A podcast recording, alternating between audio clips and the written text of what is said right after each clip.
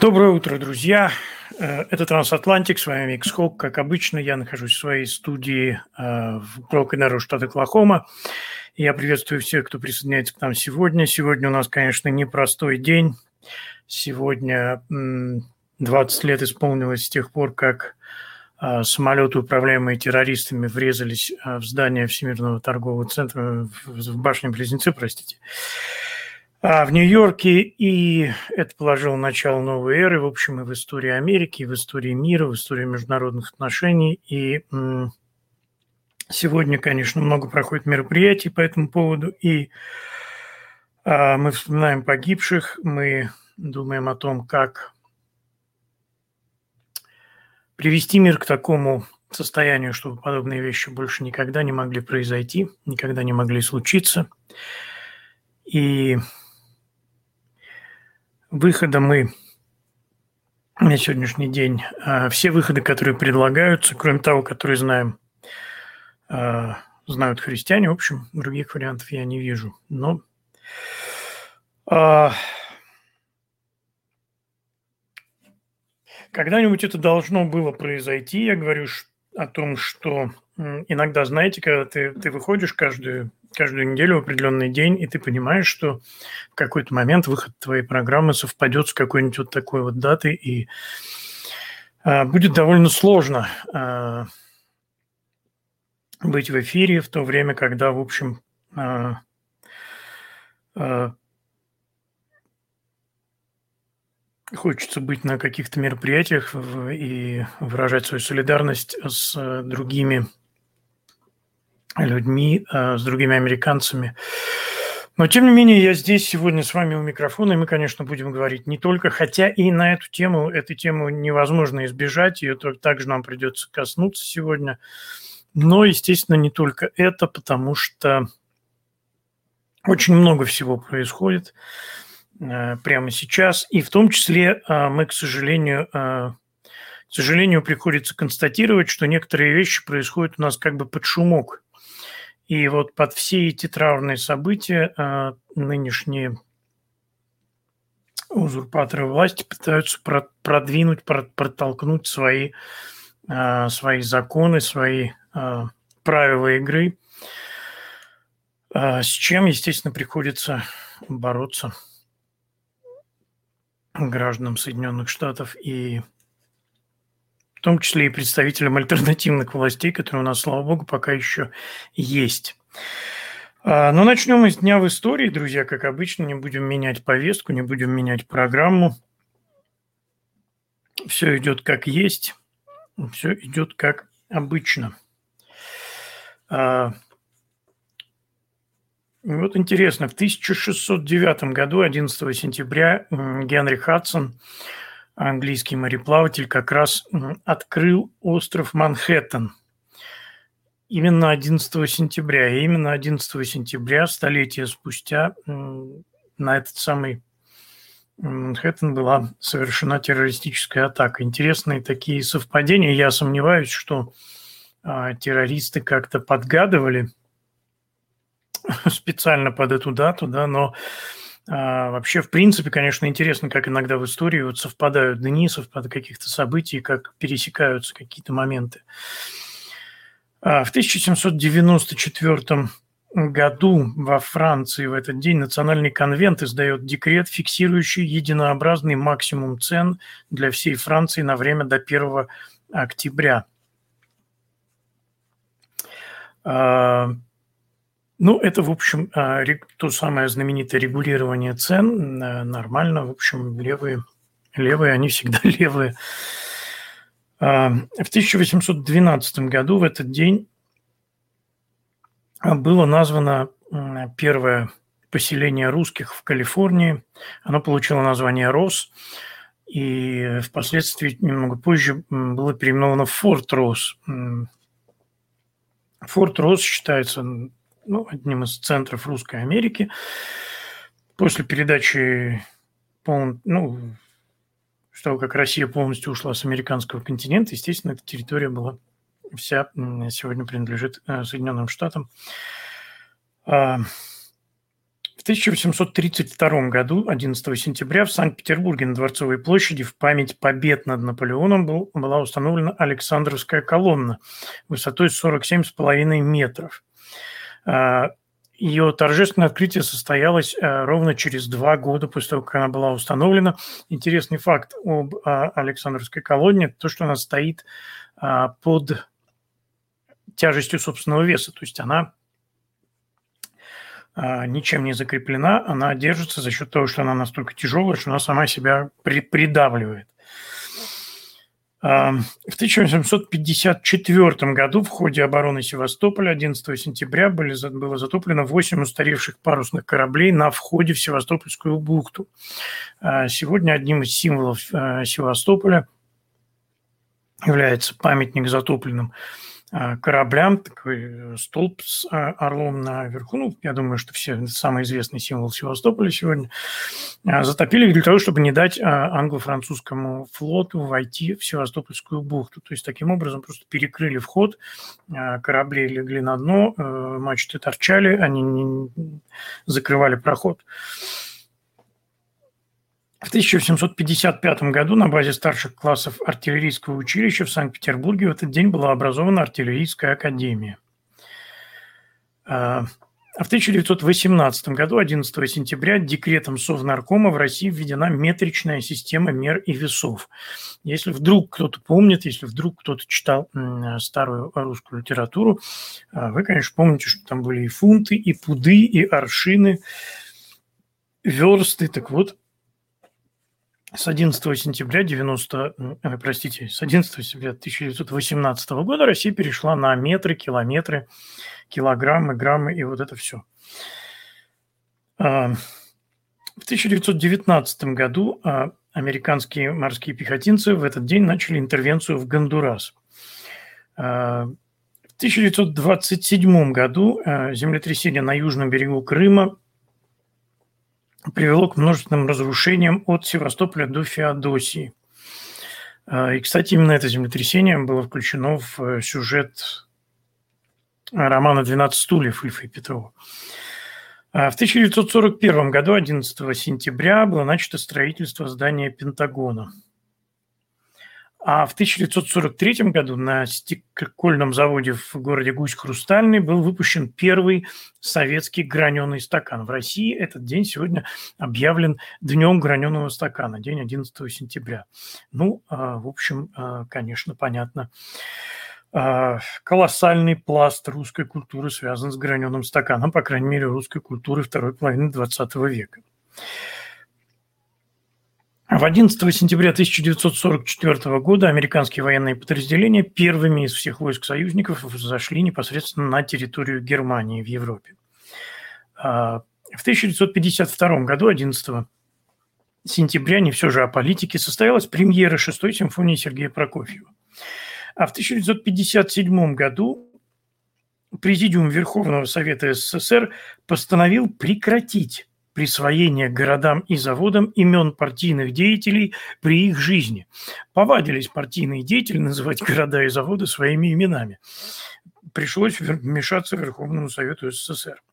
11 сентября 1962 года Битлз завершили запись своего первого сингла «Love Me Do P.S. I Love You». В 1973 году в этот день э, произошел э, так называемый военный переворот в Чили. Э, президент Альенде совершил самоубийство, и к власти пришел э, генерал Аугусто Пиночет. Ну, те, кто знает и любит советскую пропаганду, естественно, знают, что Пиночет фашист, диктатор и ужас-ужас. Однако при ближайшем рассмотрении оказывается, что, в общем-то, все не так плохо и не так страшно, и диктатура Пиночета была не такой уж ужасной. И, конечно же, в сравнении с, с любой коммунистической диктатурой, диктатурой Пиночета вообще можно даже не считать диктатурой. А, в общем, привел страну к процветанию, а, и приведя страну к процветанию, Пиночет э, объявил о том, что ушел в отставку. Его даже судили, посадили э, за переворот – и он позволил это сделать. В общем, диктатор такой из него какой-то не очень, прямо скажем, получился. В 1986 году, 11 сентября, в Польше было объявлено об освобождении всех политзаключенных. А через два года, в 1988 году, эстонский язык был провозглашен государственным языком в Эстонии. Я хорошо помню этот день. Я помню, что это был праздник, в общем, для... Я понимаю, что это был праздник для эстонцев, но это был, конечно, также еще и праздник для всех, кто радовался вместе с а, а, теми оккупированными а, Советским Союзом республиками, которые получали наконец-то свободу. В 1993 году в Киеве в этот день был открыт памятник жертв э, Головомора. Э, Голодомора, простите, пожалуйста. Надо выпить.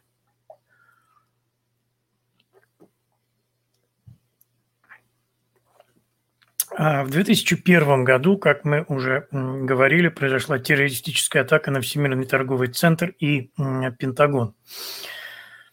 В 2002 году, 11 сентября, из-за низкого спроса на авиаперевозки в день годовщины терактов в Соединенных Штатах было отменено более трех тысяч рейсов. Сотни авиарейсов были отменены в других странах. И ряд американских компаний в этот день отказались от а, размещения каких-либо видов рекламы в средствах массовой информации. А, через 20 лет, конечно, картина совсем иная – чем было тогда. Тогда все было свежо, сейчас уже... Сейчас уже выросло, в общем, поколение, которое не пережило этот момент. В 2011 году в этот день в Нью-Йорке был открыт Национальный мемориал и музей 11 сентября. В 2012 году а, в исламских странах начались акции протеста в связи с показом фильма «Невинность мусульман». Если вы помните, это был такой э, на коленке сделанный, э, очень-очень такой примитивный фильм. Знаете, он мне напомнил, я, не, я не видел, конечно, это все, потому что ну, это довольно такая чушь. Э, не по сюжету, я имею в виду, а вот именно потому, как он сделан, такой, в общем. Мне очень это напомнило такие э, телеспектакли ленинградского телевидения времен вот там моего детства, где-то вот вторая половина 70-х, вот 80-е годы. Еще я когда-то снимался в нескольких таких спектаклях. И вот там такая очень примитивная картинка, такой очень монтаж, такой очень видный, заметный. Вот, вот такой вот фильм был снят, э, где был показан пророк Мухаммед во всей красе, карикатурно. И, э, конечно, там были приведены реальные исторические факты о том, что действительно, как, как себя вел э, товарищ пророк и Э, ну, что-то, вероятно, было показано как- как-то более гротескно, чем э, э, в реальности, да, но тем не менее, конечно, были задеты чувства верующих. Верующие мусульмане по всему миру начали протестовать против этого фильма. Хотя мне кажется, что если бы там не постарались большие дяди и тети, то мало кто об этом фильме вообще бы узнал, потому что, как я уже сказал, качество его было такое забавное, что, в общем, э, вряд ли кто-то его бы стал всерьез смотреть. Ну и под этим соусом э, была совершена атака на э, позже на посольство в американское посольство в Ливии, ну, и это отдельная история, о которой мы будем отдельно говорить, конечно, в одной из программ в ближайшее время. А, в 2015 году в этот день башенный экран упал на мечеть Аль-Харам в Мекке и насмерть задавил 107 человек. Конечно, очень неприятное событие. Ну и несколько а, дней рождения, кто родился в этот день 11 а, сентября в разные годы. В 1524 году Пьер де Рансар, французский поэт и глава школы Плеяды. Шотландский поэт, поэт и автор известного гимна «Правь, Правь Британия» Джеймс Томпсон родился в 1700 году. Немецкий механик и предприниматель, а, основатель фабрики оптических приборов Карл Цейс родился в этот день в 1816 году. Уильям Сидни Портер, великий американский писатель, родился в этот день в 1862 году, и поскольку многие это имя не узнали, я скажу, что э, Уильям Сидни Портер творил под псевдонимом О. Генри. Так, наверное, проще. Э, в 1864 году родился украинский поэт и переводчик Павел Гробовский. Э, в 1877 году, 11 сентября, один из самых черных дней в истории России, да, наверное, всего человечества, родился Феликс Дзержинский. председатель ВЧК, предтечи НКВД. Ну, в общем, во всех смыслах одна из самых кровавых и омерзительных фигур в истории всей так называемой русской революции. В 1882 году родился русский советский писатель, автор детских книг Борис Житков. Я думаю, что все люди, наверное, моего поколения и старше, а может даже и младше, и книги его в детстве, конечно же, читали. Украинский советский кинорежиссер, писатель, кинодраматург Александр Давженко родился в этот день в 1894 году. В 1900 году, 11 сентября, родился советский авиаконструктор Семен Лавочкин, создатель знаменитых моделей ЛАГ и ЛА. А, немецкий философ, а, социолог, один из основателей неомарксизма а, Теодор Адарно родился в 1903 году. Летчик-космонавт СССР космонавт номер два Герман Титов родился 11 сентября 1935 года. В 1937 году в этот день родился советский эстрадный певец Иосиф Кобзон. А в 1940 году родился американский кинорежиссер, сценарист, продюсер а, Брайан де Пальма. Советский российский художник, режиссер-мультипликатор Гарри Бардин родился 11 сентября 1941 года. А, в 1959 году, 11 сентября, родился российский музыкант, а, гитарист группы «Секрет» Андрей Заблудовский, с чем я Андрея с радостью и поздравляю. Ну и в 1965 году через шесть лет после Андрея Забулдовского родился человек, который лучше бы играл на гитаре, даже если бы он играл на ней плохо, человечеству жилось бы лучше. А, я говорю про Башара Асада, сирийского диктатора, а, военного преступника.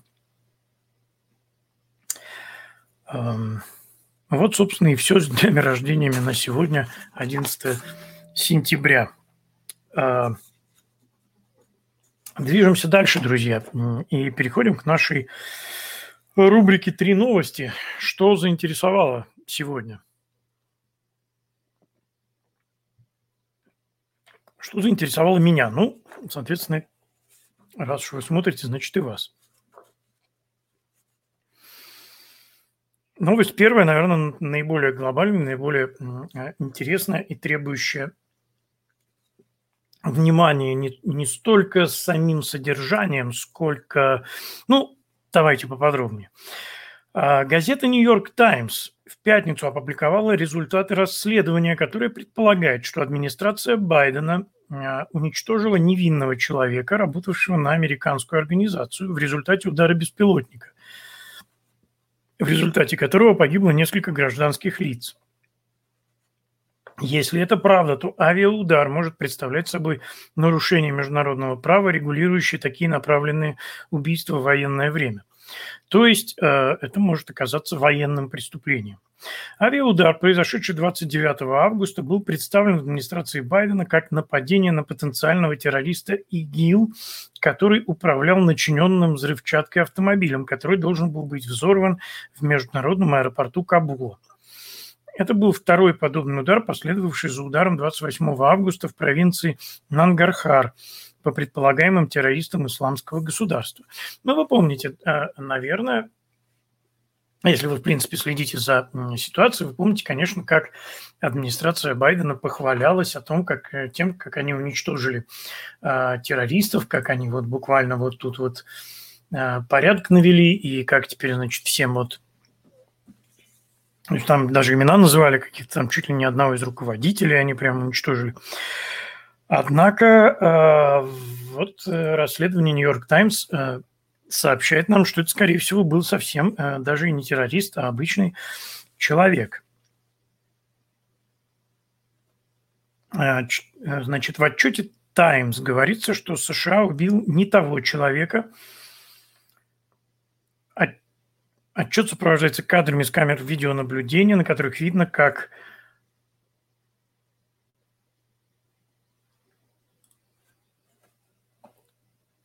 как цель Зимари Ахмади наполняет канистры с водой для своей семьи, которые военные, возможно, приняли за взрывчатку. Таймс сообщает также, что военные чиновники заявили, что они не знали личности водителя автомобиля, когда беспилотник выстрелил.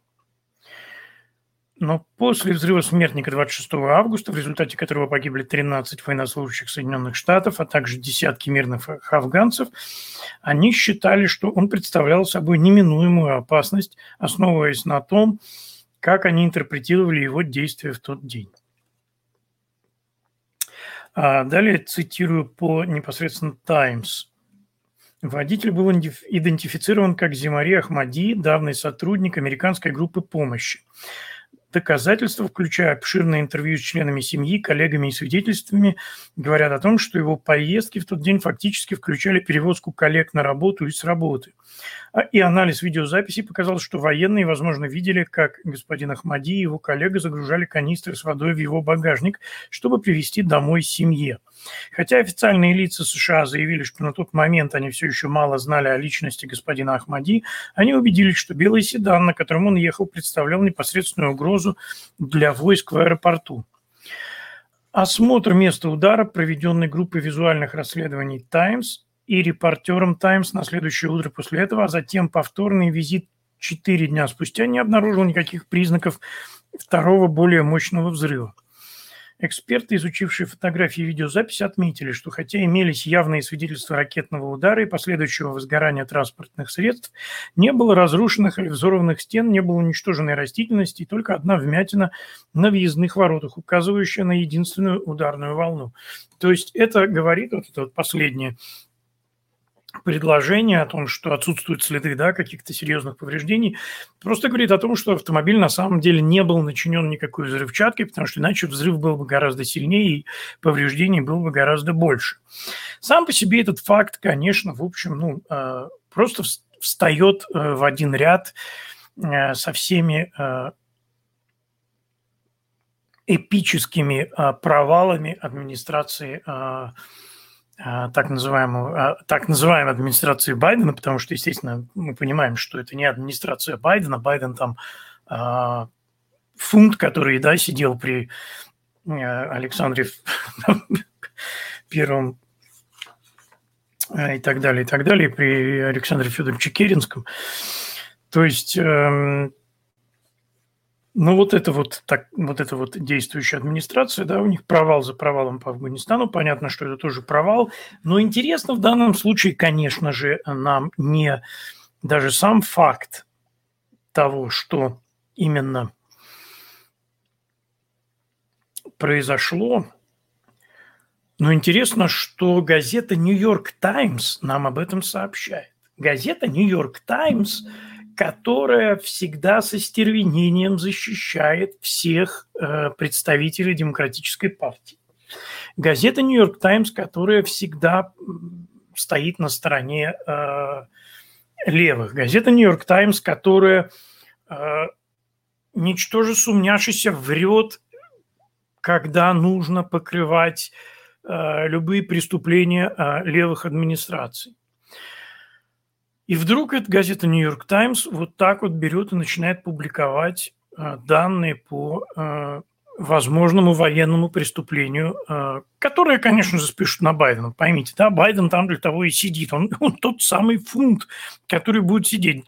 По старому принципу дедушка старый, ему все равно. То есть на Байдена в результате повесят всех собак, с Байденом в результате, значит, с ним и разберутся как раз, Понятно, что в результате, естественно, даже если он получит, ему будут предъявлены обвинения, и он сядет, ну, и его, как бы, да, его признают виновным в ряде преступлений, в том числе там фальсификации выборов, скорее всего, повесит именно на него.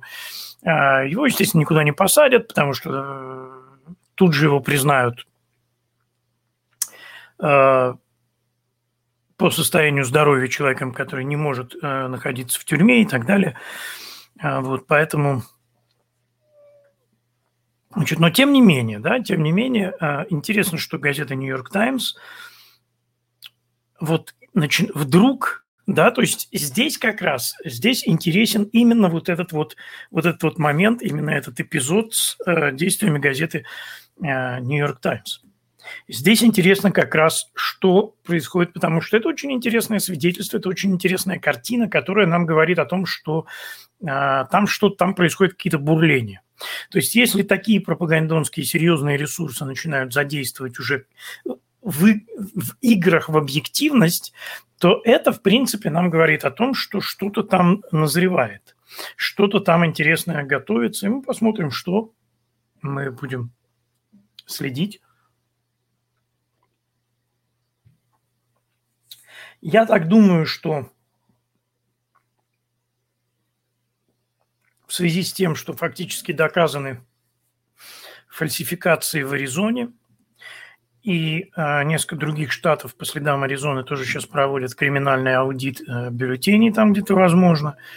Я думаю, что Понимаете, центральные э, новостные каналы об этом обо всем не сообщают, но эти события движутся, они там все происходит, там никто не успокоился, никто не остановился, никто не э, оставил э, свои, ну, в общем, э, устремление доказать э, фальсификацию выборов, которые действительно были сфальсифицированы. Поэтому э, процесс идет, над этим работают, и э, чем больше это, э, чем больше фактов мы видим, тем чем больше вскрывается разной информации, тем э, больше, в общем-то, мы видим, как начинаются, да, то есть когда, э, когда уже припрут к стенке, когда уже вывалят все, что есть, тогда деваться будет некуда. И я так понимаю, что некоторые средства массовой информации сейчас пытаются начинать уже отыгрывать э, свою карту назад для того, чтобы э, впоследствии, в общем, остаться как-то на плаву, потому что э, CNN, честно говоря, CNN начинает уже даже какие-то такие движения, страны начинают опять приглашать консервативных комментаторов для комментирования каких-то событий, новостей. Но мне кажется, что, конечно, CNN уже вряд ли сможет восстановиться. А, думаю, что, скорее всего, CNN утонет совсем, и это хорошо. Так должно быть. Но, а, но вот у Нью-Йорк Таймс еще есть шанс. Нью-Йорк Таймс же, как-то, видите, они, они удивительным образом пережили. Они врали про э, то, что в России, э, в Советском Союзе не, проходило, не происходило голодомора. Они врали, что в Советском Союзе не было концентрационных лагерей массовых посадок, пыток заключенных. И тем не менее, вот э, им удалось как-то выкрутиться тогда, остаться на плаву. Хотя, в общем, тоже понятно, что выкрутились-то они э, исключительно благодаря тому, что э, врали они не про события в Америке, а врали они про то, что происходило далеко, то есть это не так затрагивало, конечно, основную массу американцев, это не так э, затрагивало их э, патриотические чувства, поэтому э, здесь ситуация совсем другая. Двигаемся дальше. Новость номер два. Губернатор Техаса Грег Эббот решил преследовать э, компании в соци... э, социальных сетей, которые, в свою очередь, преследуют пользователей с консервативными взглядами. В четверг губернатор, губернатор подписал законопроект, запрещающий компаниям а, а, с более чем 50 миллионов пользователей в месяц цензурировать контент, основанный на политических взглядах. Закон предписал сайтам, социальным сайтам, ну, это имеется в виду Facebook, например, Twitter и так далее –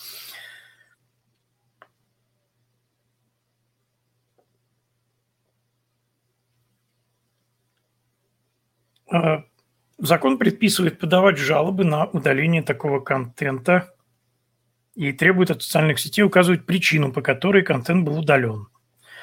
А, то есть э, социальные сети теперь по этому закону а, в штате Техас будут обязаны указывать, почему они удалили тот или иной контент, чтобы дать возможность частным лицам и прокурорам штата подавать судебные иски, если они сочтут, что им незаконно запретили доступ к таким платформам. То есть вы понимаете, да, что это губернатор штата Техас. Губернатор штата Техас, естественно, не может издавать законы, которые запрещают Марку Цукербергу что-то делать у себя в своей компании. Да?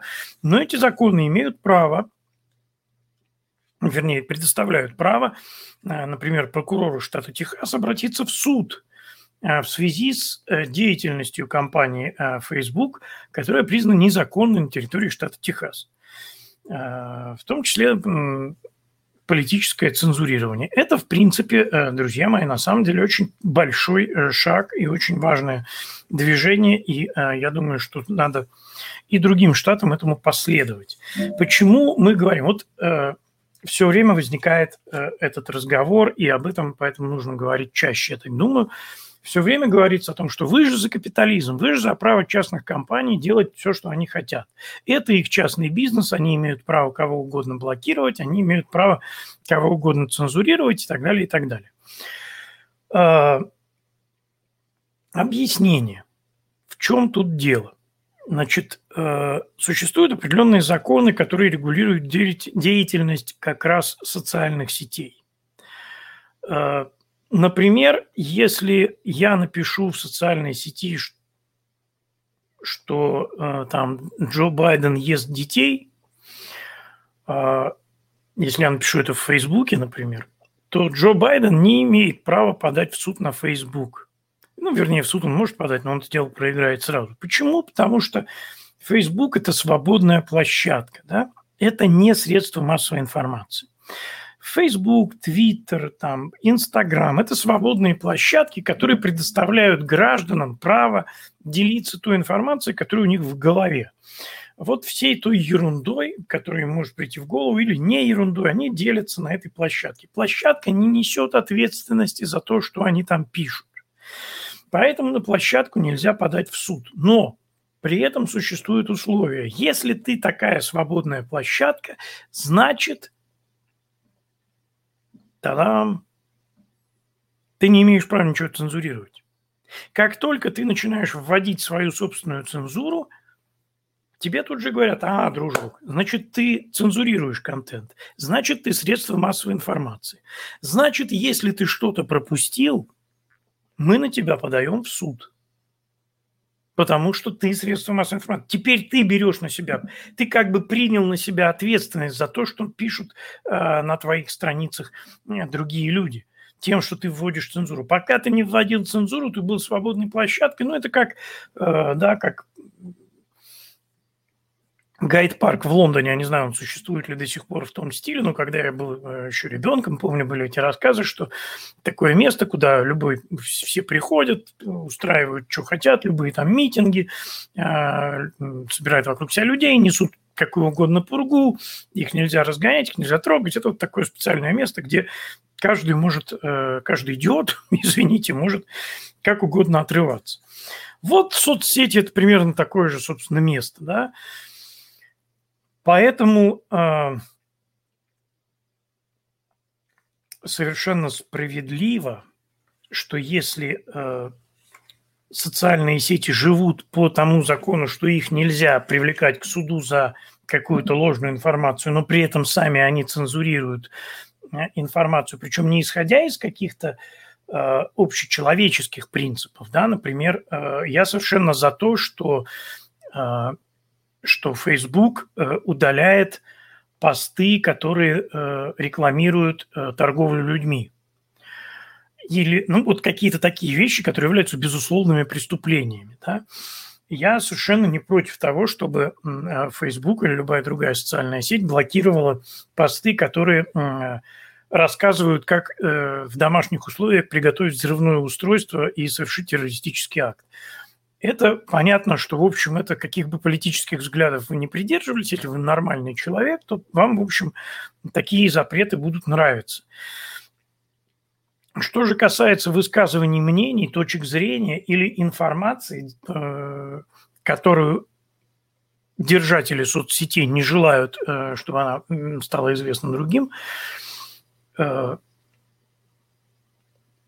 то это называется политическая цензура. Политическая цензура э, в Америке запрещена для э, естественно, э, запрет в Конституции на политическую цензуру. Опять же, нам все время говорят, э, когда в Конституции написан запрет на политическую цензуру, это касается правительственных органов. Это говорит о том, что представители власти не могут осуществлять политическую цензуру. Это, конечно, звучит хорошо, когда это говорят американцы. Когда это говорят бывшие советские граждане в Америке или нынешние советские граждане, там пишут об этом из России – это звучит, конечно, смешно. А то мы не знаем, как прекрасно у нас власть срастается с крупным бизнесом и как в результате бизнес работает в угоду власти и финансирует какие-то провластные партии и э, так далее, и так далее. И как крупные телеканалы в России, которые формально не принадлежат правительству, при этом э, их руководство ходит на ковер к э, товарищу Путину, и как э, товарищ Путин им рассказывает, что у них должно быть в эфире, что не должно быть в эфире. И, конечно, можно сколько угодно говорить, что Америка не Россия, но от того, что э, будешь говорить слишком часто халва, во рту слаще не станет. А люди везде люди. И мы как раз в том-то и дело, что мы добиваемся того, чтобы Америка не, превратил, не превратилась ни в Россию, ни в Китай, ни в Кубу, ни в Северную Корею, ни во что-либо подобное. Поэтому, собственно, мы и а, распространяем а, информацию, поэтому мы, собственно, и а, стараемся делиться тем, что на самом деле у нас происходит. Потому что, что вы, вы, вы же, надеюсь, не думаете, что американцы ходят по облакам и, пардон, муа какают розами. Американцы такие же люди, их точно так же можно коррумпировать, их точно так же можно об, обольстить э, властью, обольстить безграничной властью. Это ведь так приятно, когда ты сидишь такой хозяин соцсети, а забаню-ка я президента Соединенных Штатов, хобана, и все, да?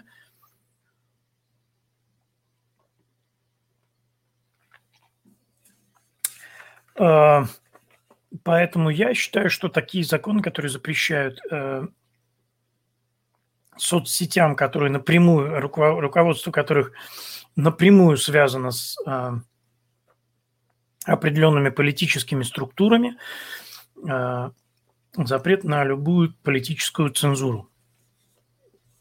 Поэтому Грег Эббот – это не первый прекрасный шаг.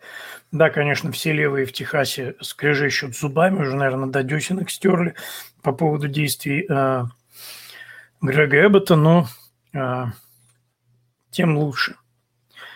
Как известно, если Евтушенко против колхозов, то я за. А, новость номер три. Губернатор Флориды Рон Десантис, у нас губернаторы в основном, пообещал продолжить свои усилия по ограничению мандатов на маски и вакцины в солнечном штате в пятницу днем – заявив, что он продолжит бороться за права родителей.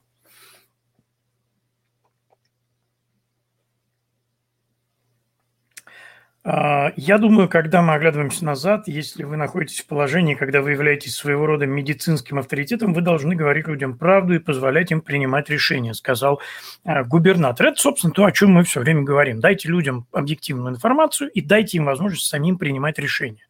Расскажите мне все про вакцины, про последствия их э, применения, при, про последствия их неприменения, и дайте мне возможность самому решить. Я взрослый человек, ответственный, я в состоянии сам разобраться, что мне надо и что мне не надо.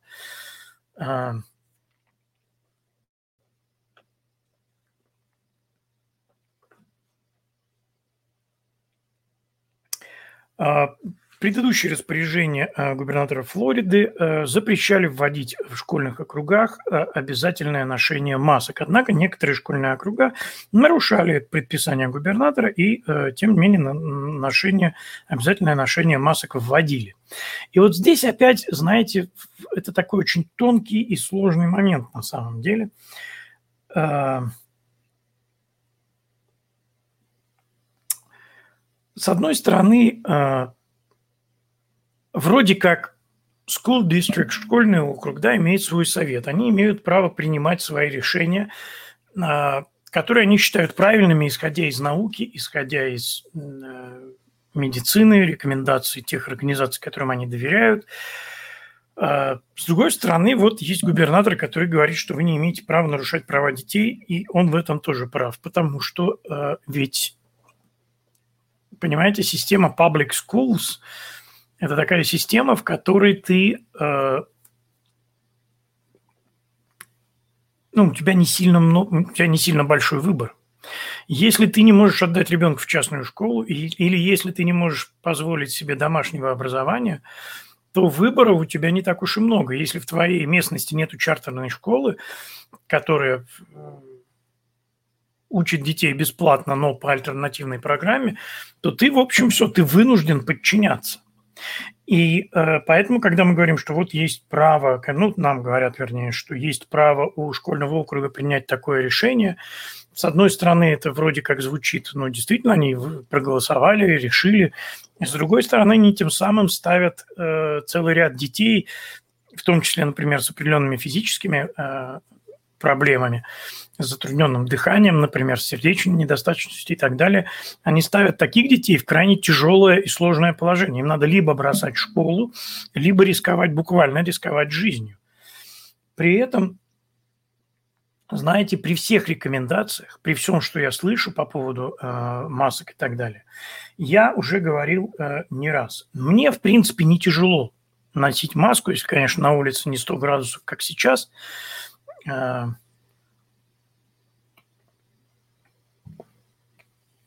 тем не менее, лично я очень плохо понимаю, как именно вирус, для обнаружения которого надо длинный Э, спицей ваткой залезать глубоко человеку в нос, может передать вирус дыханием. Если вирус передается дыханием, тогда мне достаточно дыхнуть на э, стекло, например, для того, чтобы, э, ну или там, если даже не дыхнуть, то хотя бы плюнуть, чтобы вирус был обнаружен. Понимаете, друзья, в чем дело? То есть э, я лично, я не доктор, я никому ничего не рекомендую. Если вам комфортно носить маски, если вы считаете, что это безопасно, если вы верите тем врачам, которые это рекомендуют, это ваше право. Но я вот просто логически не понимаю, как именно я понимаю, что есть действительно э, есть такие заболевания, которые передаются воздушно-капельным путем, там кашлянул на человека и все, человек заразился.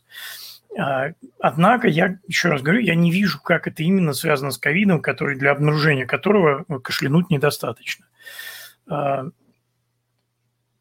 поэтому я очень сильно сомневаюсь в том, что маски действительно так уж сильно предохраняют. А, при этом они создают ряд других проблем. Потому что недо... маска на лице, она ограничивает человека в дыхании. Одно дело, когда ты надеваешь маску на определенный момент, там, пройти через больницу или там что-то такое, да. Другое дело, когда ты с этой штукой на лице фактически должен быть постоянно. То есть, если это речь идет о школе, то это ребенок должен сидеть э, с, э, вот с этим вот на лице э, практически весь учебный день. Потому что он в классе должен, потому что он в, в окружении учеников, на переменах он должен, там они выходят в школьный двор, он должен тоже быть в этой маске, потому что они тоже там достаточно плотно все, по идее, да. Э, то есть получается, что это вот полдня фактически ребенок лишен возможности нормально, полноценно дышать. Это э, даже, в общем, для здоровых детей не, не самое лучшее, что может быть.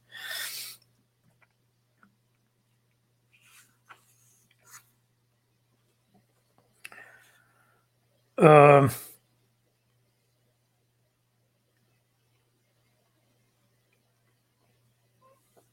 Я процитирую еще из этой новости про Рона Десантиса и его э, призывы защищать, э, бороться за права родителей. Президент Организации Объединенных Учителей Дейда Карла Эрнандес Матс опубликовала следующее заявление. Сегодня мы стали свидетелями того, как выглядит демократия, несмотря на то, что ее заставляют противостоять язвительной критике антинаучной группы. Благодаря рекомендациям медицинских экспертов, CDC, родителей, союзников по сообществу, студентов, специалистов по поддержке и учителей мы смогли обеспечить безопасность. Мы приветствуем, и далее идет перечисление имен там, этих членов Совета, за проявленное мужество в борьбе с угрозами и за то, что они не позволили политике проникнуть и нанести ущерб безопасности наших школьных сообществ.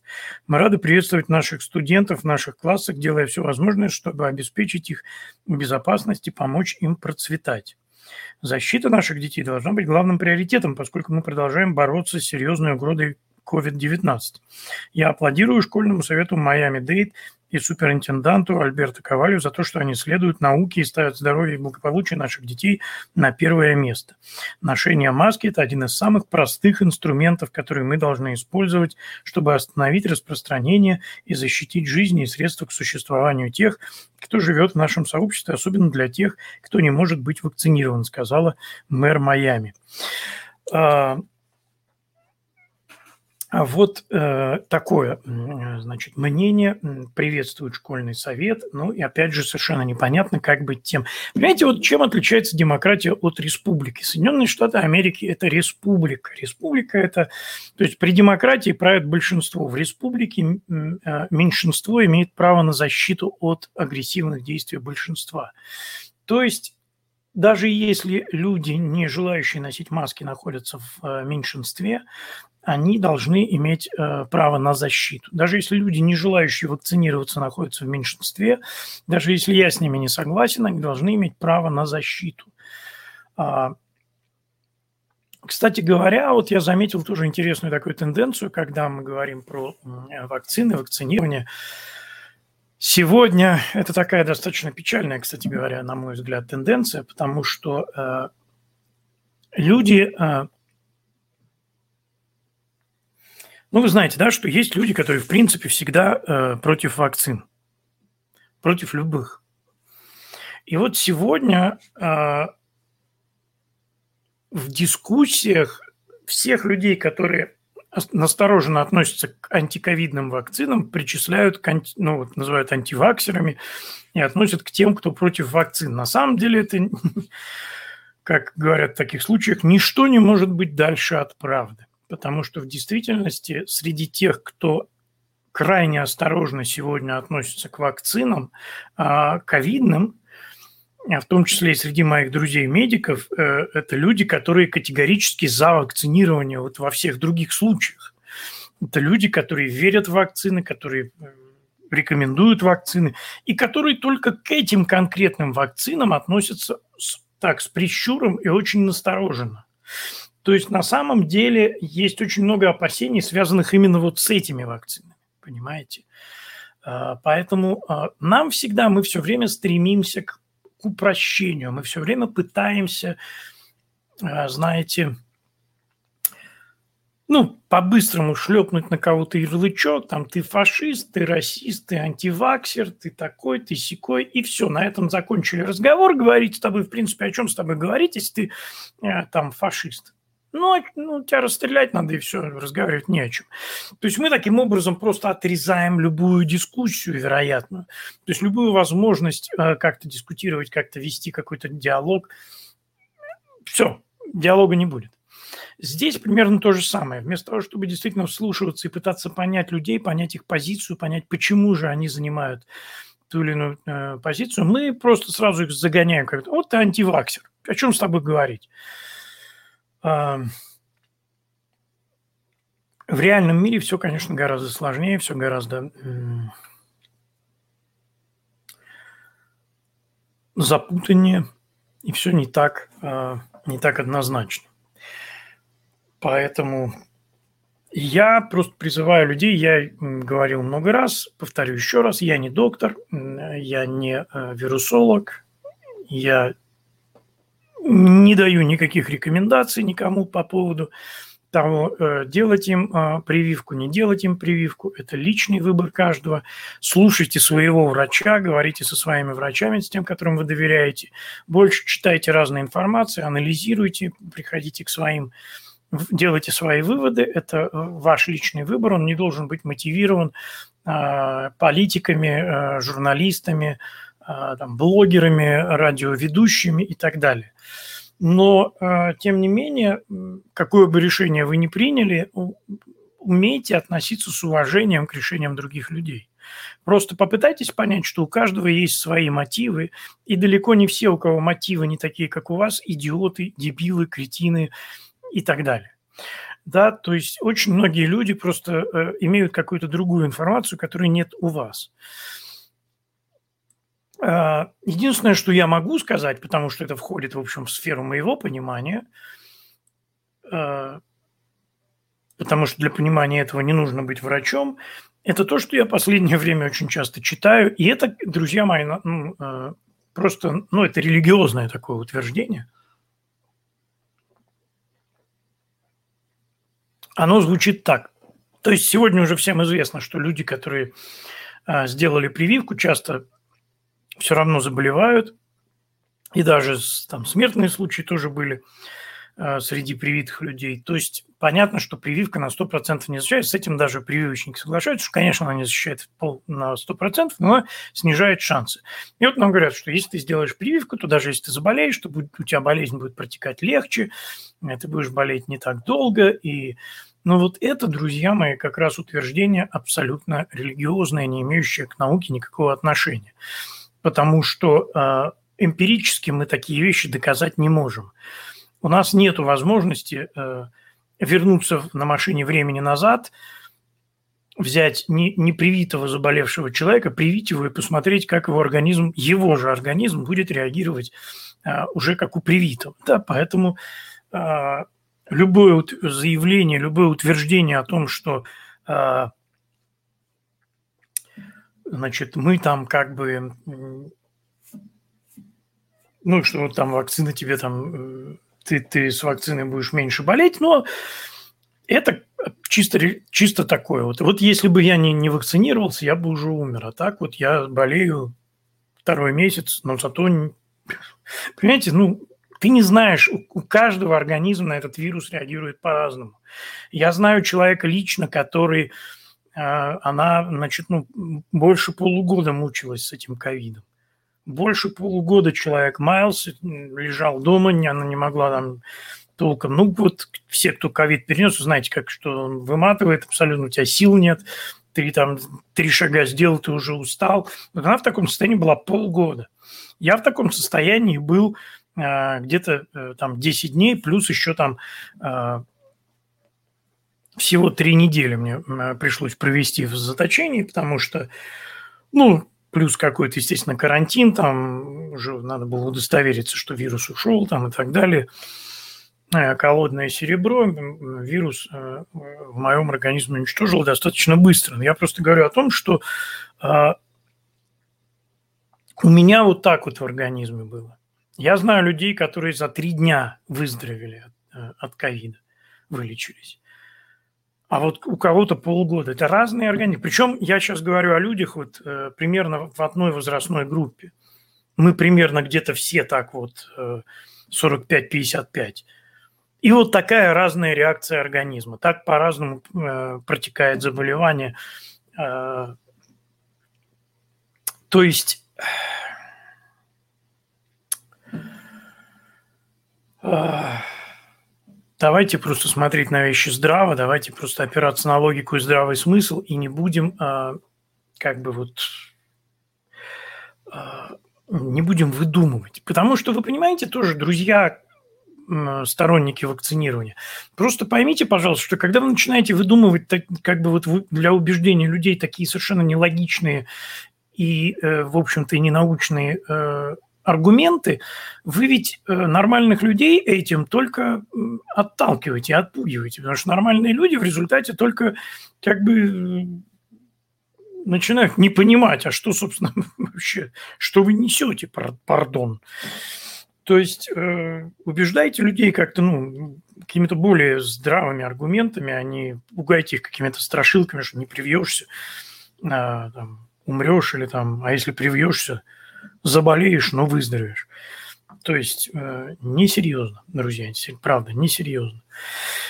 Я не буду уже переходить, у нас осталось несколько минут до перерыва, и после перерыва мы начнем говорить про 911. Э, у нас сегодня еще, ну и все, что связано с последствиями теракта, в том числе и вот войск в Афганистан, и вывод войск из Афганистана, и что нам сейчас делается у нас под прикрытием э, событий 11 сентября. И поговорим об этом более подробно. Я призываю всех, как обычно, друзья, Пишите комментарии в YouTube, это просто, вы делаете это просто под э, роликом в YouTube. В э, Фейсбуке сложнее, потому что в Фейсбуке есть несколько репостов. А я вижу ваши комментарии только если вы оставляете их под основным постом на э, странице Transatlantic Radio Show, даже не в группе э, «Дискуссионный клуб Трансатлантика», а именно на странице. Тогда я могу видеть ваши комментарии, могу на них реагировать, могу на них отвечать, могу не отвечать, но в основном стараюсь отвечать. Э, делайте тоже репосты, э, привлекайте людей. Вы можете также делать репосты, отмечать своих друзей в посте, чтобы они могли увидеть, потому что мы говорим о важных вещах. Эти вещи нужно до людей доносить. И это важно, я так понимаю, учитывая, какое количество людей нас смотрит, смотрит Трансатлантик не, в, не из Соединенных Штатов, а из Европы, из Израиля, из России. Я так понимаю, что эта информация о том, что происходит в Америке, интересна а, многим э, по всему миру, потому что действительно то, что происходит у нас, потом отражается в той или иной форме на людях по всему миру. Я э, также напоминаю, что вы можете поддерживать э, трансатлантик финансово. Это всегда очень приятно, когда э, приходит какое-то пожертвование для программы. Это всегда очень э, поддерживает морально, это всегда очень поддерживает э, эмоционально. Ну и, конечно, э, скажу честно, что после э, трех недель сидения дома с ковидом, сейчас это уже становится важным не только морально эмоционально, но, в общем, сейчас это важно даже и э, материально, потому что мы действительно сейчас в очень тяжелом положении, просто признаюсь, потому что три, три недели без работы, счета приходят. То есть э, это Америка здесь. Здесь все идет. Тут как бы никто тебе не, не скажет, ну ты болел, поэтому не плати за квартиру на этой неделе. Вот, поэтому большое спасибо всем, кто может, хочет и э, поддерживает, помогает этому проекту. Мы увидимся с вами через буквально несколько а, минут. Оставайтесь с нами.